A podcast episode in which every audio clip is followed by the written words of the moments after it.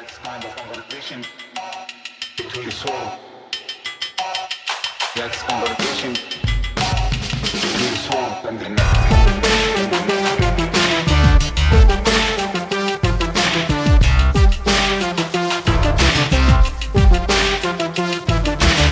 Hello, American Prestige listeners. It's Derek, and I am joined for this interview by Laiken Jordahl. Very grateful that Laiken was able to come on the show. He is the Southwest Conservation Advocate for the Center for Biological Diversity. Laiken, thanks for joining us. Happy to be here. Thanks for having me on the pod, Derek. So, we're going to talk about the uh, Biden administration's compassionate decision to build a bunch of new border wall, uh, basically adopt the Trump border and a border wall and, and keep going with it uh, across the uh, Rio Grande and what that's going to mean for the environment, for species, for communities, indigenous communities, and local residents. I want to get into all of that. Why don't we start with basically just kind of situating people, orient people toward where, what are we talking about? What's the area we're talking about? And your own experience, uh, you know, kind of being in this place and, and experiencing it. Sans border wall, which I think gives you perspective on what it's going to look like when uh, this construction is done? Yeah, great question to start with. Um, I think so importantly, we have to acknowledge that the border is a real place. You know, it's talked about all the time in some sort of uh, abstract way that does not connect it to the real communities, the real people, uh, real wildlife that live there. Um, so this uh, specific section of border that we're talking about in Starr County, um, it's one of the most beautiful stretches of the Rio Grande I have ever been to.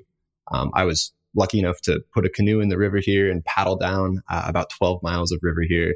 You know, just absolutely stunned by the bird life, the wildlife. Had these towering cypress trees draped in Spanish moss uh, on the riverbanks. Families were picnicking, laughing, fishing. Um, I mean, this is a beautiful, beautiful place that is worthy of protection.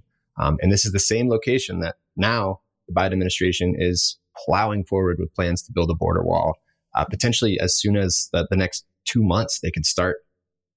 So let's talk a little bit about the rationale. I, I, we can get into the, um, I think, empty rhetoric of pretending like uh, the Biden administration's hands are tied, uh, especially when we talk about the way that they're doing this, which we'll get into in, in a uh, in a bit. But let's talk in, at the top here about what is this administration's rationale for continuing a policy that it you presumably disagreed with when Donald Trump did it, um, and how much of it do you think is driven by uh, the politics of migration and, and the uh, you know desire to sort of placate border state governors and border state uh, conservatives, essentially, who are constantly harping about um, you know hordes of people coming across the border, which uh, you know is uh, is always a wonderful conversation to have. Yeah, always enlightening you know, it's it's it's a mystifying decision to me. I don't, I, you know, Biden, Biden could wall off the entire border. He could build two, three layers of wall, and uh, he wouldn't get any credit from the GOP. Um, you know, there's no amount um, of hardening the border. There's no amount of cruelty that I think this president could even impose that would uh, satisfy uh, the the GOP that's currently coming after him around this issue. Um, so I think it's it's it's a mystifying decision. Um, you know, building these 20 miles of wall is certainly not going to placate uh, his opponents. Uh, I think it will alienate a lot of his base. Um, it certainly will alienate communities in the Rio Grande Valley in Texas um, who listened uh, when he made certain commitments uh, to fight against wall construction, to stick up for the rights of border communities.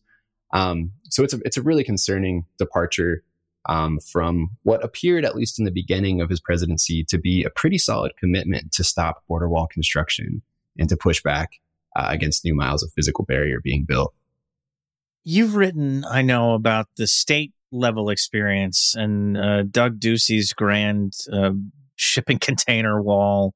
Uh, Greg Abbott, the governor of Texas, putting uh, essentially, I, I, think, I guess, like barbed wire in the Rio Grande River to like drown people as they're trying to cross. I mean, what are what is the experience of of those barriers been, and how do you think that informs or should inform the discussion of of adding new barrier at hmm. this point at, at, the federal level?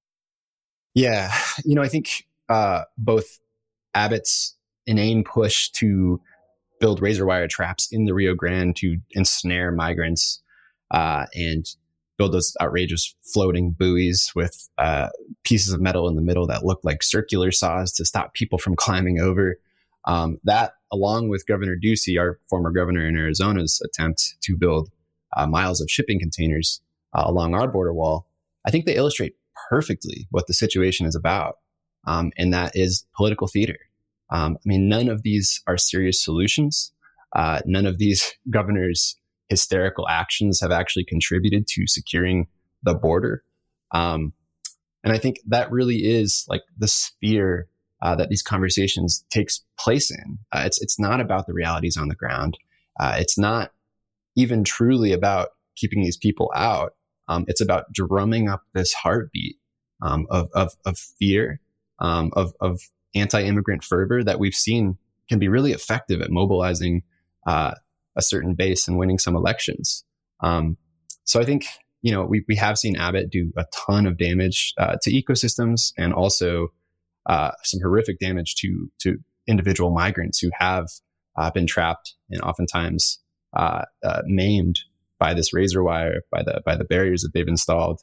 Um, and I think you know it's just there, there's no excuse for the Biden administration uh, to be playing any role uh, in further militarizing these borders and further making crossings more and more dangerous um, and not posing any sort of meaningful policy solutions.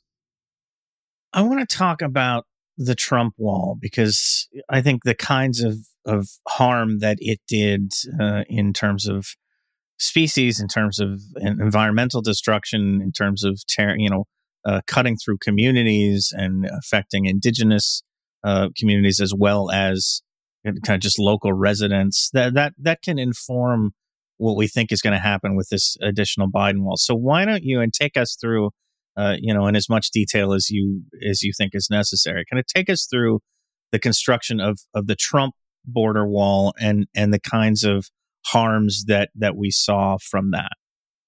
Yeah. So we have uh, a whole lot of wall to look at to study if we want to understand the impacts that these barriers have on wildlife and on ecosystems.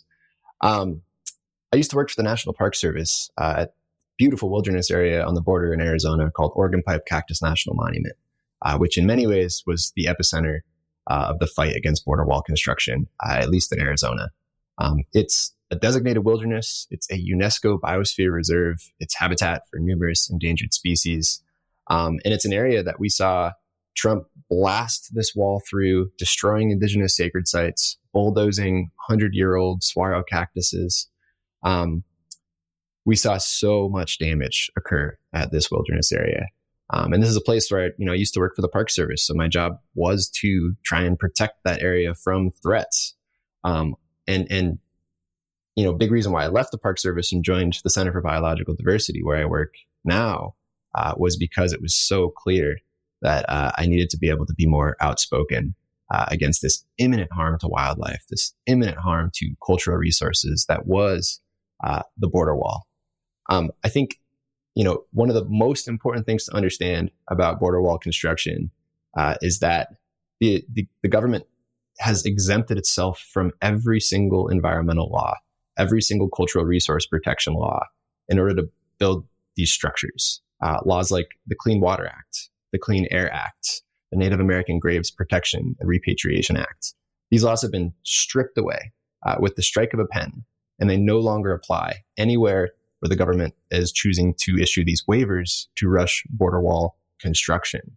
Um, so without these waivers, uh, the government would have to follow these laws, consult with expert scientists, consult with uh, tribal, uh, indigenous interests and experts to make sure they weren't destroying burial grounds and sacred sites um, it would vastly change the way that these walls were able to be built. Um, it would certainly slow down construction um, and ensure that a lot of these protected habitats and communities weren't impacted. And you know, just last month we saw the Biden administration issue a waiver of 26 laws in order to build these walls in Texas, which was shocking because there has never been a Democratic president uh, issue one of these waivers. We've never seen a Democrat actively strip away protections from vulnerable border communities to build border barriers. So that was a significant stab in the back. Um, and I'm a cynical person, but it surprised me. I, I did not think they would stoop to that level.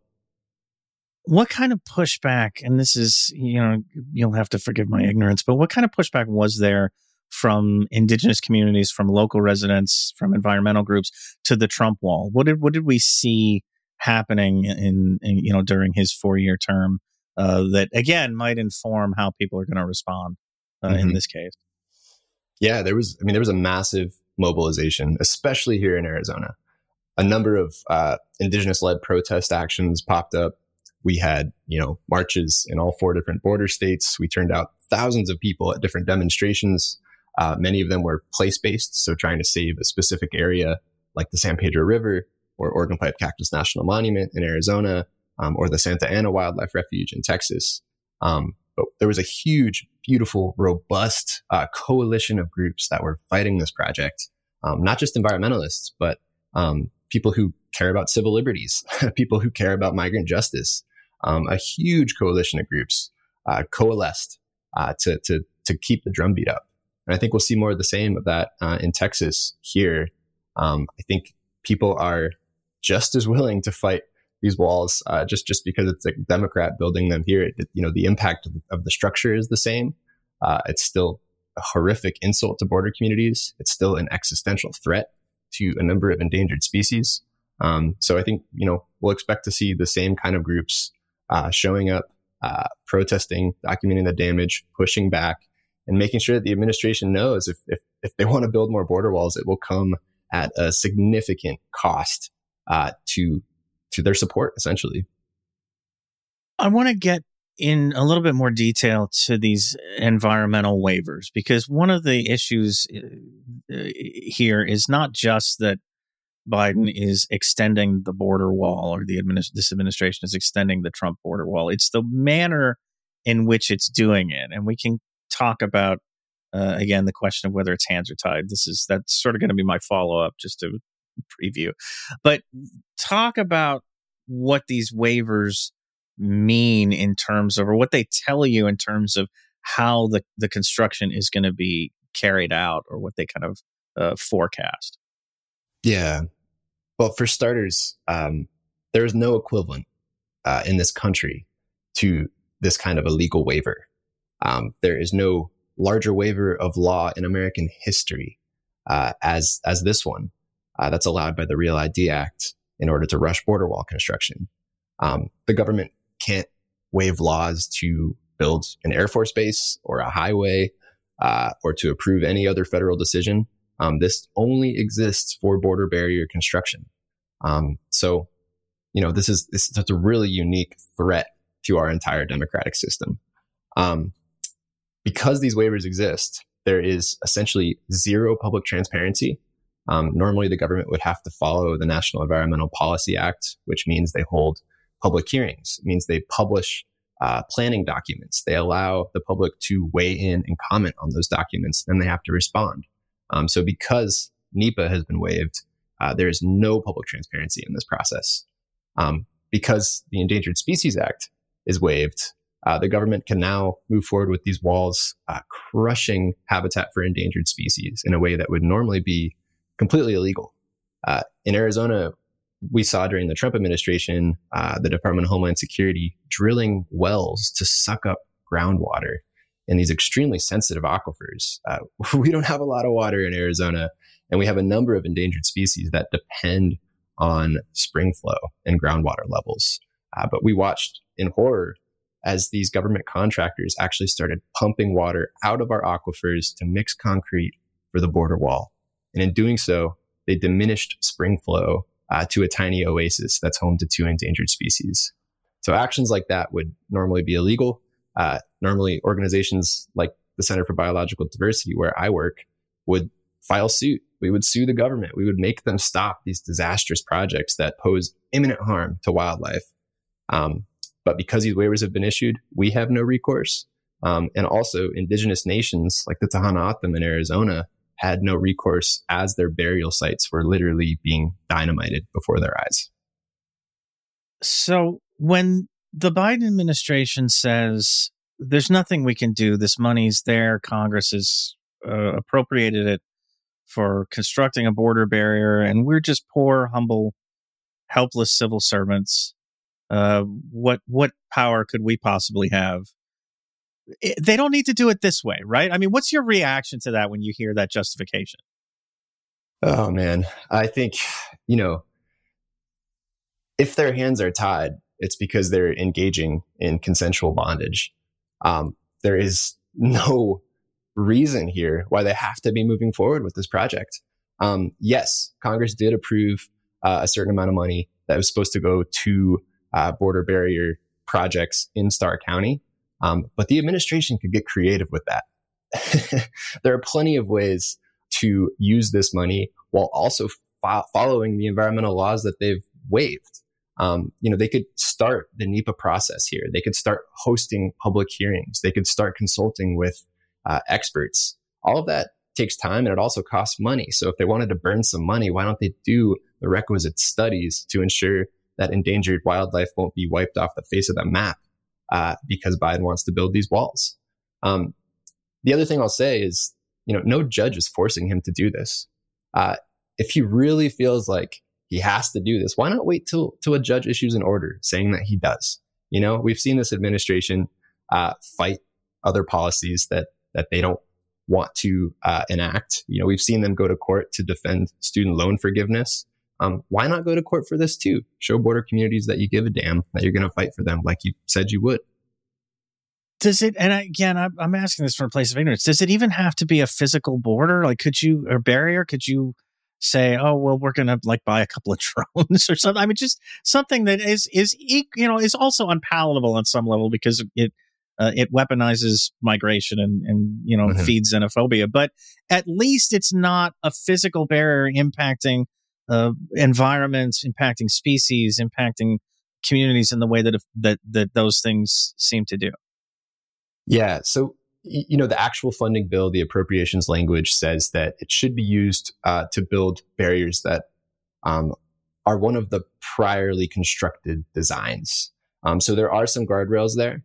Um, again, I think there's many other ways the administration can get creative to burn some of this money in ways that would actually be productive uh, for wildlife and for border communities. Um, but you know, if you if you agree with the administration's interpretation that they have to follow the letter of the law, um, you know, I think there is some justification for saying they, they have to build previously built designs. Um, they have a lot of designs they could choose from, and the design they've actually picked is one of the worst I've ever seen for wildlife. It has a solid concrete base that extends about five feet high, which means that tiny animals uh, like the Texas horn lizard, Texas indigo snakes, jackrabbits, um, armadillos that could normally pass through the little gaps between the border wall slats will now be trapped by this wall.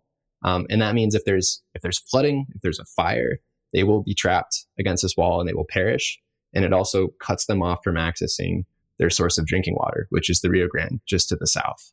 So the administration has just done a horrible job with this one through and through. Uh, we're still pleading with them. We're doing everything we can to try and make them reverse course, uh, maybe provide some uh, openings for wildlife at the very least.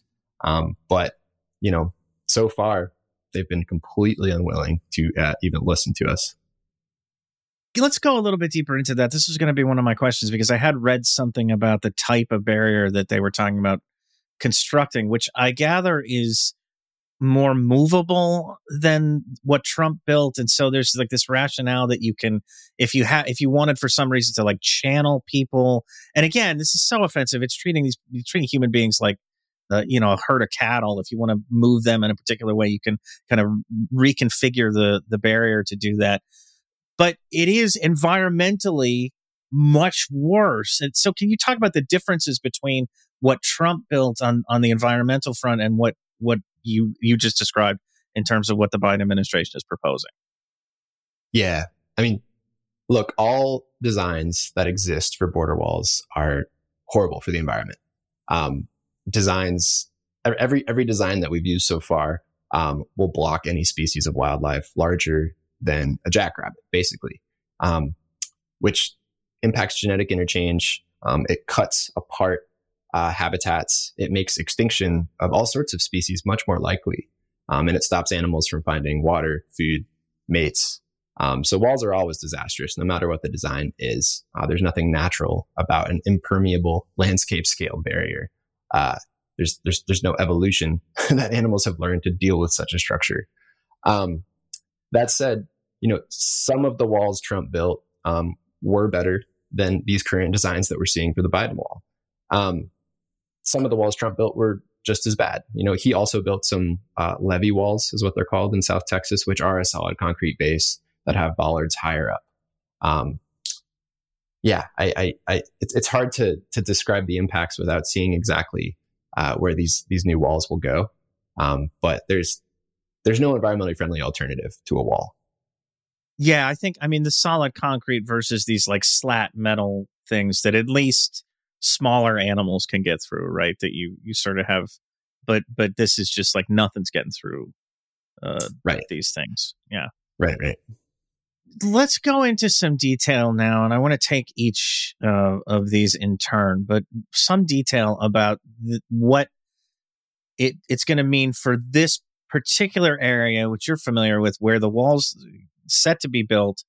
And let's start with the environmental, with species uh, with you know f- uh, flora that, that, that are going to be affected by this. What kind of specific impacts? You give people a sense of the the specific impacts that are are going to arise from constructing this segment of border. And let's start with sort of just in the short term. What's it going to mean for uh, plants, for animals, for for just the the water flow, the general environment uh, in this area? Mm-hmm. Yeah, for some for some context, um, this part of Texas, Starr County, you know, it's one of the poorest, uh, most Latino counties in all of Texas. Um, there is very, very, very little public land. There's very little intact habitat. So much of it has been converted into farmland uh, or for industrial use. Um, so this area by the river, the Lower Rio Grande Valley National Wildlife Refuge, really is the best remaining habitat for wildlife in this whole region. Um, and a lot of that is because you know, the river has flooded throughout history and that has stopped a lot of this land from being developed. Um, so we have this wildlife refuge that is home to uh, two different endangered endemic plants that don't grow anywhere else uh, except for these two counties in Texas the Zapata bladderpod and the prostrate milkweed. Uh, very enticing names, um, but beautiful wildflowers uh, that favor uh, these unique soils that are actually uh, created by these, these fossilized oyster beds that have built up um, in Starr and Zapata counties. It's high in gypsum content. So super, super unique biome. Um, we just got some information through the Freedom of Information Act that show that as a part of this border wall project, we could actually see uh, 560 Zapata bladderpod flowers wiped out. And that's an act that is clearly illegal under the Endangered Species Act. The government is not allowed to just decimate these federally protected plants. But because this waiver was issued, um, we could see Biden's bulldozers running over all of these protected plants uh, with, with, with no consequence. Um, and in these emails that we received, uh, we, we actually have a federal biologist saying that this raises the question of potential jeopardy of the species' existence. Um, so it's extremely concerning that the Endangered Species Act doesn't apply right now, and we are urging the administration to reinstate the Endangered Species Act to protect these wildflowers thinking about more long term in terms of what's going to happen to species that can't migrate through this area anymore or can't you know get to the rio grande maybe for for water what what kinds of long term environmental impacts uh, could we be looking at here? And not just i mean obviously not just species but but in general what, mm-hmm. what could we be looking at? You know these walls are they're just the latest uh, thread pulled out of the patchwork that is the intact ecosystem that we are losing day by day um, in this country and on this planet. Um, there are mountain lions, there are black bear uh, in Starr and Zapata counties. Um, all sorts of wildlife have migrated uh, to the river for millennia in order to drink, uh, in order to uh, find habitat. And this really does cut a new barrier through the evolutionary history uh, of so many wildlife species that live in Texas um, and also ones that live in Arizona and New Mexico, where we're seeing walls up now. Um, here in Arizona, we are constantly getting videos of uh, mule deer walking along the border wall, trying to look for a way to get through it. Um, when you go down to the wall, you see all of these uh, footprints of different kinds of wildlife, uh, of coati, of raccoons, of mule deer, pacing back and forth along the barrier, looking for a way through. Um, you know, animals have not evolved to understand how to deal with the structure uh, of this magnitude. Um, so we are seeing the slow motion unraveling of some of these ecosystems due to so many threats. Uh, but this wall is is a very significant one and a completely unnecessary one when you look at just how little it accomplishes. The wall that already exists, and I assume some of the wall that, that's about to be built cuts through a number of indigenous areas as well. This is something else that you've written about and talked about. Can you talk about what it means for indigenous communities in this region to have this, uh, to have the government come in and just kind of uh, shove this wall across across land that's ancestral to them? Right. Yeah, the U.S. Mexico border um, has long been home to a great number of indigenous nations and tribes. Um, they have called this area home long before there ever was a border, long before there was uh, ever contact from Europeans. Um, we have proceeded to uh, slice up their ancestral lands with political boundaries that are non-natural. Um, and a lot of tribes, like the O'odham here in Arizona, have actually been cleaved in two. There's now uh, a O'odham tribe in the U.S. and a tribe in Mexico, um, which raises all sorts of interesting and, and, horrifying political issues, like the Mexican tribal members not having the right to travel back to the U.S. Um, but there's also tribes in, in Texas, like the Carrizo Comecrudo, that are uh, indigenous to this area of Texas. Um, they rely, they have, they have land on both sides of the border as well. Um, in this specific area, the tribal chairman, Juan Mancias, has said that um, the tribe uses these areas to collect ceremonial plants um, that will be impacted, that will be destroyed uh, by wall construction. And another one of the laws that the government waived in order to build uh, these walls uh, is the Native American Religious Freedom Act, um, which protects ceremonial plants of indigenous tribes. So in this case, um, we certainly could see the destruction of cultural heritage of the Carrizo Comecrudo. Um, and absent uh, true environmental impact studies in consultation with tribes, we don't even know what kind of cultural resources we could be losing uh, as the bulldozers descend on Starr County. Thinking about just local residents. I mean, this is parkland. This is these are places where people can congregate, can you know, just to to enjoy the environment that are being destroyed or cut off. Can you talk about what it means for people in these border communities, which, as you noted, are, are generally quite poor? Uh, you know, this is one place that that uh, you know they have access to something nice. That's uh, you know a place to go and hang out or or just enjoy a little quality of life, and it's being taken from them. So, what what does that uh, mean for the for communities along the border? Yeah, you know these these communities, these towns, um, they've existed for centuries. Uh, there are families, there are people I've met in Rio Grande City and other areas in Starr County who have lineage going back to the Spanish land grant era. Um, and then, of course, there's indigenous folks who have been there a lot longer than that.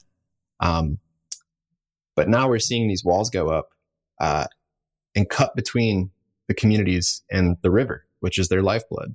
Uh, it's the reason these communities uh, were enacted there in the first place. Um, you know, all of us, all of us depend on clean water, um, and that's why these communities exist there. And now we're actually seeing these walls go up and cutting off people from accessing the river. Um, that doesn't just mean going to look at it, but you know, families there uh, for decades have have that's that's where they relax. That's their public land. It's their access to nature. It's it's where they go to connect. Um, when I canoed down the stretch of river, you know, I just saw tons of children playing, people swimming in the water, um, people fishing. Uh, you know, abuelos teaching their kids, their grandkids, uh, how to fish for bass there. Um, you know, it's it's it's it's criminal to to rob these families of their access to nature, of their natural heritage, um, all in order to put up a wall that certainly won't stop people from crossing. Um, and Biden has talked so much about his commitment to environmental justice. This is a textbook issue of environmental justice. This is an opportunity uh, to stick up for communities that are typically thrown under the bus. You know, these waivers of law that we talk about, I don't think they would stand if they were issued anywhere else in America. But because this is the borderlands, because these are border communities, because these are predominantly predominantly working class Latino communities, um, there has not been this outcry of of these people, these communities losing the rights that every other American is able to enjoy um, because of laws like the Clean Water Act and the Clean Air Act. Um, so we we desperately need to see the administration uh, fight harder for these communities. I want to pick up on the environmental justice angle of this, and they talk about the economic impact on these communities that that the these border walls create, and and particularly maybe if you if you feel like you can put it into con- the context of what I've seen referred to as the border industrial complex alongside the military industrial complex, where you're just pouring billions of dollars into these the construction of these barriers and other uh, you know programs to militarize the U.S. Mexican border, and companies that uh, deal in this are are you know reaping the benefits of that. Uh, maybe you could talk about some of the the justice, the economic and environmental justice uh, aspects of this. Yeah, you know, um, border walls make people rich. There's no way around it. Um, the border security industry is absolutely booming. They are receiving windfall profits not just from borders in America, but now uh, the U.S. is militarizing borders in Latin America, trying to militarize borders in Guatemala and Mexico, uh, between Venezuela and Colombia. Um, there is a huge industry um, that profits from the construction of border barriers and other surveillance technology. Um, none of that money stays in border communities. It is another front uh, for extractive industries. Um, what happens in border communities uh, is that as these walls go up, people lose access to land. Uh, they lose access to tourist attractions. Um, a number of uh, other areas in South Texas during the Trump era had walls built across their boundaries um, that actually stop tourists from being able to access uh, globally recognized birding areas, um, other wildlife refuge areas. Um, so these walls are actually harming these communities economically um, while extracting profits and sending them to you know bigger cities in the north where their CEOs and executives live. Um, and I think more than that, the the image that is created by the rhetoric that drives wall construction is hugely damaging to border communities. Uh, we hear on the news all the time about the danger that border communities face, uh, about you know the smuggling and the violence uh, that you see on the border. But the FBI has said for years that border communities are actually among the safest uh, in America. So it just it doesn't add up, um, and I think especially the fear mongering and the rhetoric uh, that demonizes border communities and immigrants is hugely harmful to uh, the economy of the border region. So th- this leads, I think, naturally into uh, just talking about the, the core or one of the core pieces of this, which is the demonization of of migrants, the demonization of asylum seekers, of refugee seekers, or you know refugees, uh, people trying to get to the United States, fleeing. In many cases, things that you know, economic crises and uh, security crises that the United States has helped cause, uh, coming here to try and get, try and escape those things, and being treated like just this undifferentiated horde of of criminals and terrorists. And I don't know, I'm I'm going off on a rant, but maybe you can uh, you know, talk about th- that rhetoric and, and what it does for this entire issue in terms of, you know, making people, uh, you know, kind of con- conditioning people to accept militarizing the border and, and, you know, the effect that that has. Yeah. You know, Arizona, where I live, um, and a lot of the borderlands in general, have effectively been turned into the sites of mass disappearance and mass death uh, of migrants uh, for decades. This is not a new policy, to be clear. Um, the U.S. has had a, essentially an official policy uh, to build border barriers and to concentrate enforcement around urban areas that pushes migrants and asylum seekers into the unforgiving desert. Um, there's a lot written about this. The strategy is called prevention through deterrence. It is a completely failed strategy. Um, I think what you know DHS failed to take into account uh, decades ago, and they're still refusing to take into account, is that these people who are showing up at our doorstep have already walked across all of Mexico. Many of them have crossed the Darien Gap. They have fled horrific conditions, like you mentioned, oftentimes that have been exacerbated by US policies that have focused on extracting wealth and resources. And those, those people are not going to be dissuaded when they meet a border wall on our border, no matter how tall the wall is. Um, you know, we have seen this year uh, has been the deadliest year for migrants on any land border anywhere. Um, more than 800 sets of migrant remains have been found this year alone, most of whom have perished in the desert. And that is essentially a, a part of our border policy. Um, it, it is it is a known aspect of all of this, and in many ways, we've actually utilized the desert to help disappear people to to, to operate as another element um, of border barriers and enforcement. Um, so you know the cruelty that we're seeing is it's just incomprehensible. Um, I think all of us are responsible uh, for for the death and disappearance in the borderlands that has plagued this region for uh, more than a decade now. Um, and yeah, I mean, you know, just the demonization of migrants that we're seeing. Uh, it's been an effective policy tool. Um, it's been an effective political tool, rather. Um, and it, you know, every election season, uh, this rhetoric kicks back up, um, and it's it's sickening. I mean, just to see this this hatred tapped into and used in order to rile up voters, um, it's it's yeah, it's it's difficult. Uh, it has knock-on effects too in, in countries you know south of the us in, in, mexico and central america where successive administrations now tried to farm out us immigration response right. to the mexican government to the salvadoran government to and you talked about you know sort of the militarization of borders outside the us what is that uh, what what what is going on there in terms of uh, you know getting governments these other governments to kind of do the same thing to demonize migrants, to treat them, uh, mm-hmm. you know, very inhumanely and in protection effectively of the southern U.S. border. Yeah, you know, I think so much of that is actually driven by the border security industry. You know, like any good business, they're looking for ways to expand the front uh, of their business operations. So I I got to cover the Border Security Expo uh, a number of years back in, in San Antonio. It's basically this horror show where all these contractors are unveiling their their new technology um, to help detect and chase and punish uh, migrants. Um, it's it's a wild uh, trade show um, of of just fear and loathing, but essentially that the, the big theme that year was this idea of pushing the borders out. Um, because of course, you know, the U.S. Mexico border is, is finite. There's only so much uh, you can militarize. There's only so many miles of wall you can build.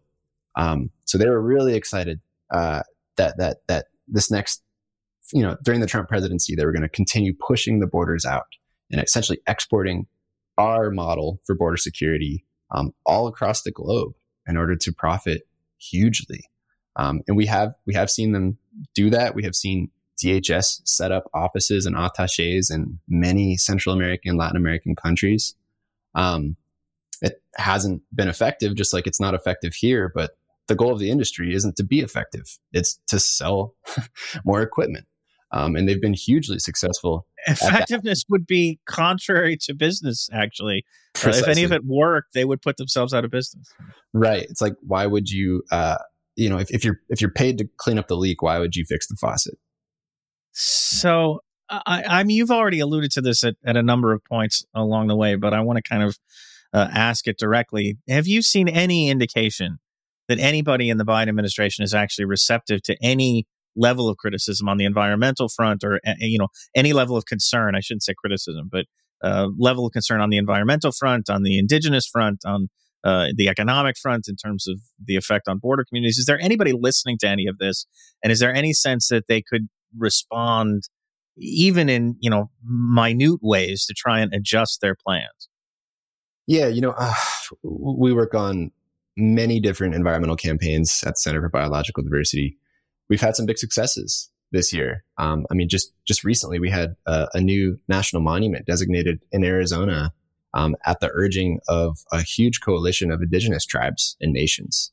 Um, we've we've had uh, the door open to us on some other issues, um, and we have you know met with some administration officials, especially early on, in the presidency um, about border issues.